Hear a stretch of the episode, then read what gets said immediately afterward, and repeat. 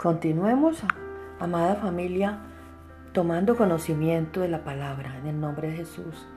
En 2 de Timoteo 2.2 nos dice, lo que has oído de mí antes, ante muchos testigos, esto encarga a hombres fieles que sean idóneos para enseñar también a otros. Si la iglesia siguiera con firmeza este consejo, se expandiera geométricamente el Evangelio en la medida que creyentes bien enseñados enseñen y comisionen a otros, los que a su vez harán lo mismo con otros.